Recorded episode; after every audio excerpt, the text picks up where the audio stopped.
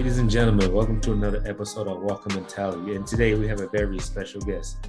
She is the prolific owner of Tackle What's Next. She's the CEO and founder of Tackle What's Next. I am so happy. It's my honor to present Danielle Berman. Thank you for being on the show with us today. Thank you for coming on. Thank you guys. It's such a great, exciting opportunity to be here and, and chat with you. I love what you guys are doing at Walk On Nation. So thanks for having me. Definitely. And I let's get straight into it. I didn't want to do it myself. I want you to tell the audience, the folks, what is tackles? What's next? What do you guys do? Everything you're involved in. Let the world know. Yeah, thank you. Um, so we work with athletes both in the college and professional space, um, helping them prioritize themselves in their next chapter and really helping them find that purpose and create an impact in their next chapter. Um, we're big on community and storytelling. Um, Michael, you just spoke at one of our events, and, and we really do try and pull athlete stories from those that have gone, you know, and gone through the transition are still going through that transition into what's next and, and share what's working, what's not, the challenges, the opportunities. Um, but you know, I think the big thing for me is is once you hear what other folks are doing, it becomes more real and tangible for you. So I think storytelling is such a big part of what we do through our events and content. But really, it's all about athletes investing in themselves um, and kind of doing what they want versus what they think they're supposed to do or following like the path that somebody else has laid out for them. Mm. Um, so, what led you to wanting to start this organization? Because I think this is, is such a great. Um, I don't even want to say a cause because it's it's such a needed thing. It's such a great uh, platform. So, what, what events led you to uh, put this together? Yeah, well, thank you for saying that. Um, you know, I think I worked for a former athlete right out of college who didn't need a tackle what's next. He, he football was like a afterthought to him. It kind of was like a leverage, kind of how we hope all athletes eventually think about this. It was kind of like I'm using football to get where I want to go. I have my master plan. Um, and he played for just a couple years in in the league, and I worked with his nonprofit. I worked with some of his events and and um, consulting opportunities in the sports space and outside of it. And I really started to see the differences between um, him and his some of his teammates that played for a really long time, maybe didn't have that drive or that entrepreneurial, you know, spirit to kind of create something on their own. Um, and you know, I think the big thing I noticed was that like there really wasn't a place to go next, and that's that's what kind of stuck with me. I worked for him for about five years, and then when I decided to leave sports for a while, kind of figure out what was next for me, this idea of like, why is there not a place for athletes to go when they graduate or when they retire that can help them figure this out, right? I feel like every part of an athlete's life is like, this is the plan, this is the plan, this is the plan. And then yeah. when you graduate or retire, it's like nothing. It's like, go, thanks for your help. You did it.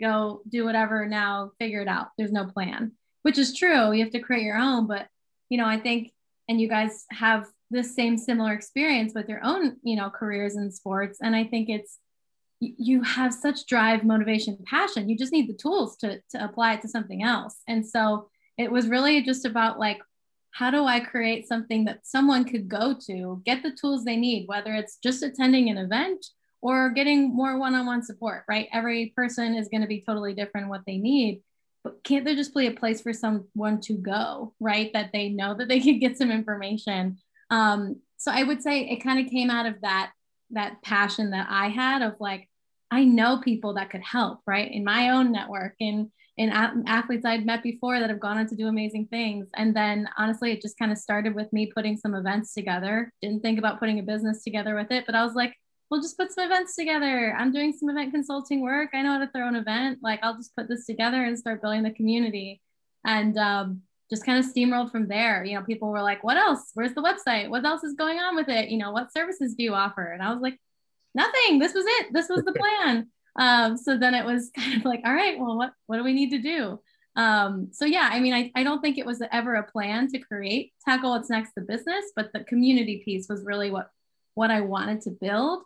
And so now we're just putting that business aspect behind it so we can scale it, get it out to schools, get it out to teams too eventually, and be able to say, like, this is stuff you need to be teaching your athletes from the get, um, that this is important. Um, but yeah, I, I think just that idea of like there has to be somewhere to support. And, and we have an industry based off of athletes, right? Without athletes, sports industry wouldn't exist. So my mantra as a sport professional is like we have to give back to those that built this industry that that's why i have a job that's why i have the opportunity to be here um, so yeah i just i feel personal responsibility and i feel like the industry deserves or you know that we need to treat athletes better. They deserve better from the industry. They've put their whole lives into creating. Um, so that's really where it came from. That's definitely the truth. The industry it's funny you say that. The industry deserves to treat athletes better because if they did treat athletes better honestly we wouldn't be here doing what we were supposed to be doing. If they the alumni program actually was an alumni program and helped athletes after they were done playing instead of asking for money to come to this and fundraise instead maybe try to get athlete a job or something or help us network or help us with our resume. Once we leave it's like oh, okay next batch comes in. Even for the batch that's in me and tristan have experienced it. Sometimes student athlete welfare development office doesn't do their job or even connect with the athletes so athletes bring us our job. We don't do our justice and due diligence to serve them. And we're so blessed to have people like you who can see that and understand that like know what? This is an actual need that we need these athletes. Without us i mean without the athletes there wouldn't be us. And we truly need to serve them. And it's people like you that gives athletes and people like me and tristan hope that the future is bright because without what you do who knows what it'll be next for athletes it'll just be the constant cycle and we will never be able to break that cycle and like tristan and i will say we thank you for doing what you do. It's definitely appreciated for sure. Yeah, no, thank you. I, first of all, it's really, really nice of you to say that. I hope that there's others, and I know that there are others. In fact, besides, I mean, I'm sitting in front of two two people that are also committing to do this work, which I think is awesome. And I think that's one of the most fun things I love about this space is there are people in the athlete kind of transition and athlete support space that they want to really help change this. And I think it's, we're so early in this stage, like this is just becoming something that's almost normal now. Um, so I think we're just at the start. Like it's only going to get more and more. I mean, these young people coming out, they're already, you know, look at a Trevor Lawrence, look at all these people that are just like, my sport doesn't need to define me for me to be amazing at it. I don't need to be only an athlete. And I think it's because of all of these fantastic folks that have trailblazed that and, and kind of stuck their neck out to say, yeah, this is okay and we're fine. But I think now it's now there has to be some kind of program accountability. How do we make sure that that's happening? And it's not just those that are lucky enough to have the opportunity to find resources and afford that and all that. But yeah, I think you're right. It's it's certainly a, a vicious cycle. Um, and unfortunately, it's really not fair. You know, the sports industry makes a ton of money, and and I think it, the least we could do as an industry is support the athletes as they leave the athletic field into a career somewhere. Doesn't have to be sports, but just supporting them and building those skills. Definitely. Definitely. And uh, you mentioned something in your last response that really caught my ear, and I I'm curious about is when you created this this company, this organization, you started with the culture first. Like you created a community first, and then you built from there. Whereas a lot of companies is like the brick and mortar, like the foundation. Then okay, now let's make a community. That's now let's make a culture behind it. Um, would you? I guess what, what would your advice be to future entrepreneurs creating their business on how important that piece of it is? Yeah, I think you you hit the nail on the head. It's that culture is everything. I mean, I think people do focus and you have to, right? The revenue side is really important. If you have the culture and, and no way to make it sustainable, you know, okay, maybe it's not a business idea, maybe it's something else. Um, but I think the culture is what keeps it going. And, you know, I was talking to someone earlier today that was like, you know, what do you think you're, you know, like I, I'm feeling, I'm feeling unmotivated. Like, what, what do I, what can I do? And I was like, you need to find something outside of yourself that can motivate you. Like, what are you doing for other people? What is the impact that you're having? Because if it's just for you, that's great but like there are going to be days where you just don't feel like doing it and doing something for you is not going to be good enough so you need to have those those uh that that community sense that someone else is is out there and benefiting from your work or working with you that you want to support and so i think the culture piece it especially when you're building something new tackle what's next would not be possible without the support of folks that bought into the culture bought into the community and embrace it and spread it you know i I could have only taken this so far, but folks that came in and were like, I believe in what you're doing and I want to push this out.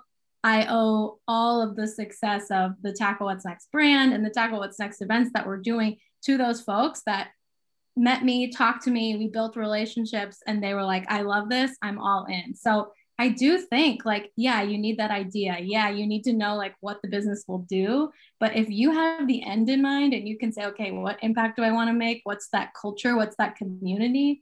Then you could have a couple different products. And if that community's bought in, you know, services, products, they're they're in. So I think it is so important. I think people forget that building a business is really about making an impact. It's not necessarily about making money. Um, and you know, obviously that's a big part of it, but I think you have to focus on the this impact that you want to make. What problem are you solving instead of what's the ROI? You know, I think for me, if I wanted to focus on an industry with an ROI that was given, it wouldn't be athlete career transition because it's going to take a while to get to the point where our industry is ready for that to be money making.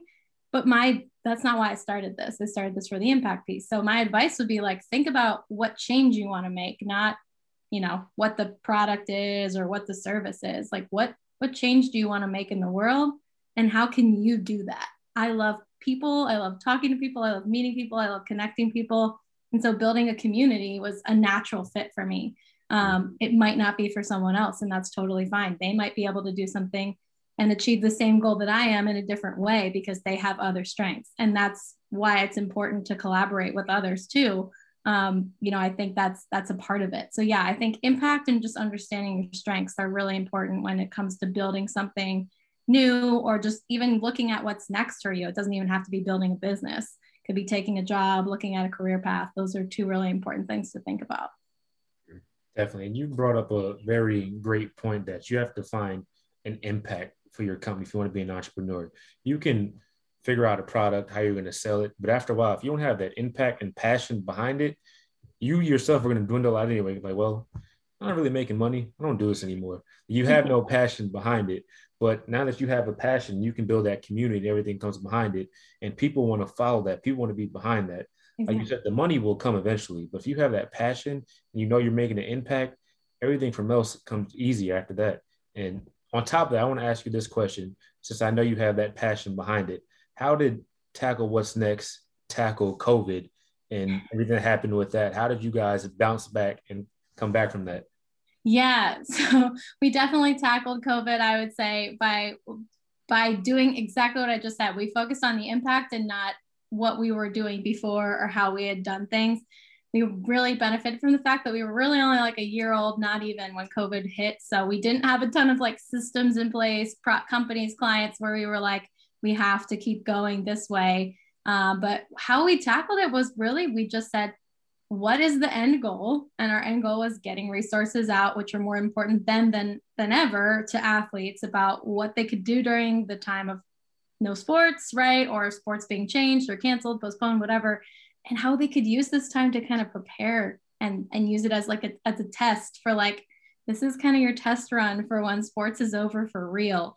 Um, it was it gave i think a lot of especially college athletes and and maybe professional athletes that kind of had that thought in the back of their mind like uh-oh this might not go on for too much longer like that little chance to explore it and kind of try it on for size knowing that things would pick back up. Um, but we really focused on what do they need? And in in my conversations and in doing some of that diligence it was like they want to know resources, opportunities? What can they be taking advantage of during this time? So we were doing a lot of in-person events before that and we were trying to sell sponsorships and create you know connections between athletes and execs and all these different things and we said you know we can still do events digitally um, virtually we can just reach out to more people and so we started to reach out to like-minded organizations and, and athletes that had reached out to us to say how can we help how can we support and we were like now's the time. We need your help. We're going to put a bunch of events together. So we changed the in person event to a, a, virtual summit and had all our speakers join on Zoom. And that was great. We had so many people jump on. They loved it. They were enjoying all the conversations and the resources. And that was kind of like, well, we could reach so many more people. We could have speakers from all over the country. We don't have to localize, you know, our events. Why don't we buy into this virtual model we can just do everything virtually and maybe throw some in-person stuff in down the road so i think we just we were flexible i think i took that perspective of like it doesn't really matter how we do it as long as we reach that end goal um, and I think the other thing too is understanding that like everyone was in the same place in COVID. Like everyone was at that same point of like nobody knew what was going on. There was no one that was like, I knew this was going to happen. I was ready for this. Like it was totally unknown territory for everyone.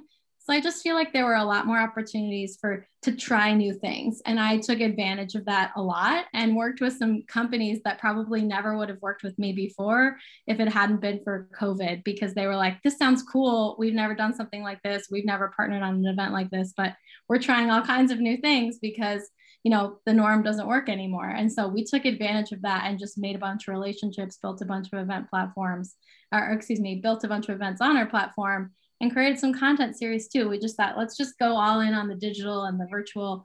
Um, tell keep that storytelling and community going just online, like where everyone else is, and hopefully we can bring it back in person soon for some things. Um, but it's been working really well, and I think it's sad to say that we benefited from the pandemic, but I do think that it woke a lot of people up about kind of getting themselves together. I wouldn't even say it was athletes. I think many people were like, "Oh, I'm good." Going to move to the city I always wanted to move to, or I'm going to, you know, spend more time with my family, switch careers. Like, I just think a lot of people had that kind of wake up call of like, oh my God, what am I doing with my life? And um, we kind of took advantage of that as a business to kind of go, is this really where the path we want to go down? Like, are we serious about this events path? And maybe not. And so that's where we kind of took that time to like pause, regroup, refocus, and then kind of push a bunch of stuff out and now we're we're excited to kind of cut the fat and just keep what's really working that we've been kind of thrown at the wall last year kind of systemize and, and make it sustainable.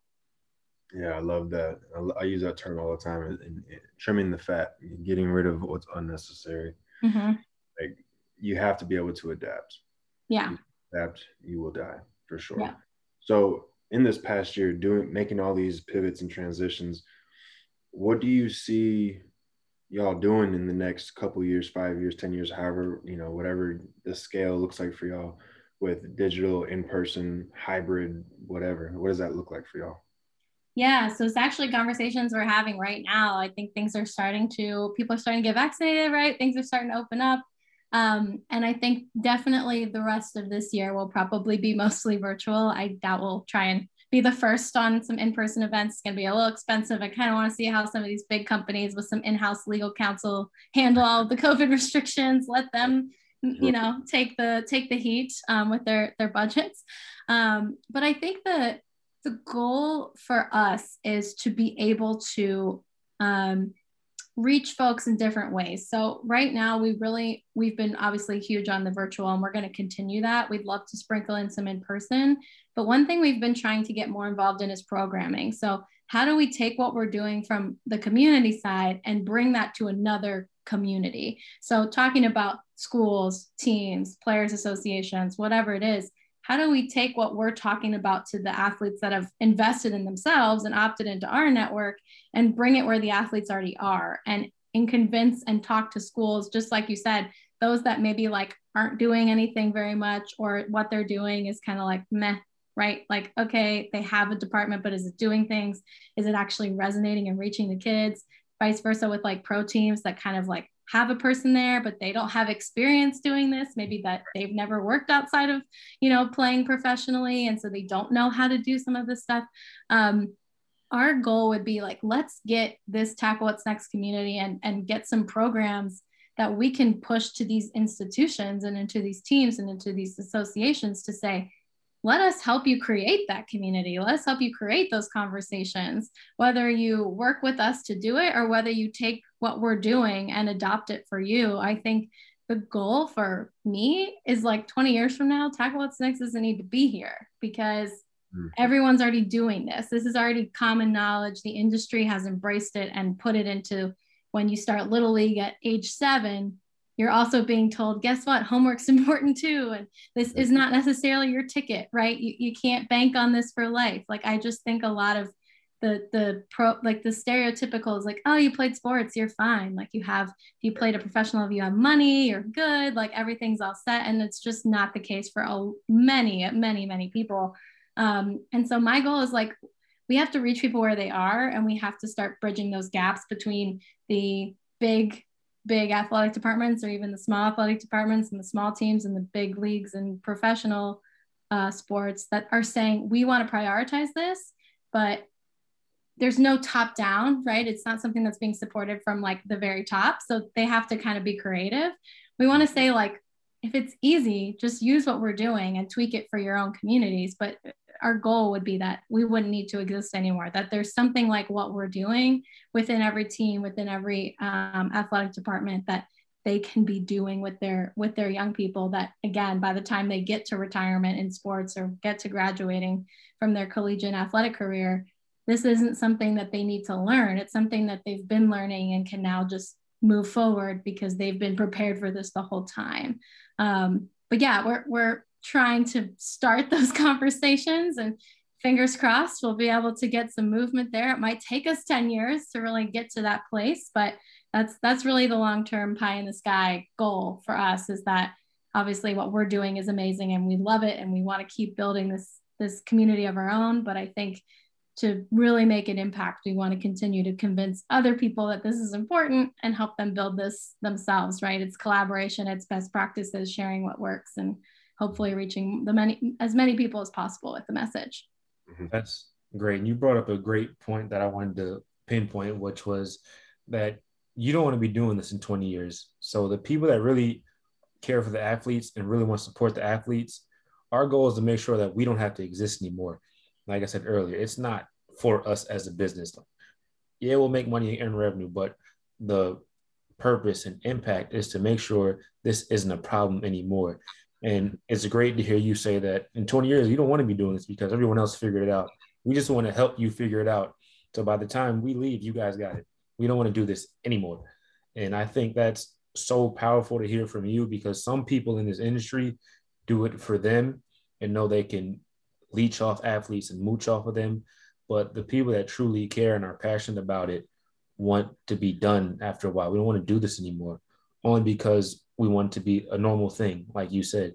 And that's so great that you say that because I mean, we already meshed as a, two companies together, but just hearing that even it reaffirms what we already knew, which is that two passionate companies really looking out for the athletes and not for revenue. And I really, I'm glad to hear that yeah i think it's that social entrepreneurship model right? That that i feel like is new and kind of talked about a little bit but like the goal isn't to like keep the business going or like to make the money. The goal is the problem is solved and we both have the same problem we're trying to solve which is athletes are not being taken care of when they retire or when they graduate from sports um, and they're not they're not navigating what's next well. And there's an easy solution which is educate them teach them how to do that so that this isn't a problem when they are out there on their own and then we can't reach them anymore right? Then we're trying to find them. Um, so yeah i think it's again back to like focusing on the end game focusing on the impact. You know i think every business should have an end game. Like what does success look like? Success looks like i can close tackle what's next and say job well done. Everybody's got this. I'm good. I'm gonna head out and try something new um, and and you know that could be 20 years from now could be 10 years from now who knows? But um, that's where i look at everything we do is like how does this work towards us no longer needing to be in existence because the problem is solved? Absolutely yeah. We're, we're this is not the medical industry i'm saying? We're being proactive not reactive to to the issue for sure. Exactly. 1000% so where where can people uh, student athletes, coaches, admin, admin, whatever, where can they find you? Where can they reach you and and uh, and connect with you? Yeah, so you can find us at our website at tacklewhatsnext.com. Um, you can also follow us on social media anywhere at Tackle What's Next. Um, I am uh, also on social media at Danielle Berman underscore. And then obviously you can reach out to us on our website. We're a very small team. So if you email us, I'm getting the email. So it's it's not you're not gonna have to jump through a bunch of hoops. It's coming to me. Maybe my part timer will get it. Um, but one of us will get back to you um, if you have any questions or want to learn more about our work. But um, would love to connect with anyone interested in learning more about what we do. Beautiful. You heard it here first, ladies and gentlemen. But before we leave, Danielle, we have to ask you our infamous question. I don't know, doesn't count. Eh, it's not an answer. We just need your honest answer. Are you prepared? Who are your top three favorite music artists right now? Oh my gosh. Whew, that is such a tough question. Okay. Right now, I would say sorry, now I'm going through all of mine and trying to pick a top three. So one that stays in my top three, which I'm sure everybody here is gonna be like, oh my god, so annoying, is Coldplay. I love them so much. I've loved them my entire life, and they're just fantastic. I could listen to them every day and not get sick of them. Um, I also really love um, well, I guess I love both of them, Meek Mill and Drake. I was very sad when they were not getting along. And now that they're making music again, I'm very excited about it because I think they're both great. So they're both awesome. And then I would also say I really love um, uh, uh, Jazmine Sullivan. She's fantastic. Um, her new album that came out was very, I was very excited when she was at the Super Bowl. I was like, ooh. so she would definitely be up there for me um, she's great. I mean, there's so many like her. I mean, there's, I mean, there's just, there's a ton I could be naming, but you said three, so I'm gonna stop. I named four, so I'm gonna stop it there. yeah, great four, Danielle. You, okay, good. You, young lady, you're wow. going. I knew I liked you, but now, wow, great. You got some spunk to you, young lady. Thank you. I'm glad you guys approve. I did Coldplay. I started out with. I was like, oh god, they're gonna be like, we gotta end the interview. This is not going well. Coldplay is cool. Coldplay is cool. Coldplay. I, oh, I did not expect uh, a, a Jazmine Sullivan. I did not expect that one. That was from right field. that, that's great. I like and I like how you put Drake and Meek Mill weren't getting along. That's so yeah, exactly they weren't seeing eye to eye on things. Yeah, yeah. That, that that's all I'll say. You know, everybody knows the story. You know. Danielle, thank you. It's been a pleasure having you on the show. We had a real good conversation. Definitely enjoyed it. No, thank you guys. It was great to chat. Thanks again for having me on the platform. And and again, like we were saying earlier, thank you for all you're doing at Walk On Nation. Um, it's been so great to connect um, and and be able to work with you guys a little bit. And I look forward to future opportunities to do that. So thanks for having me on. Definitely, definitely. We will definitely be connected. Ladies and gentlemen, that's another episode of Walk On Mentality. We'll see you again next week.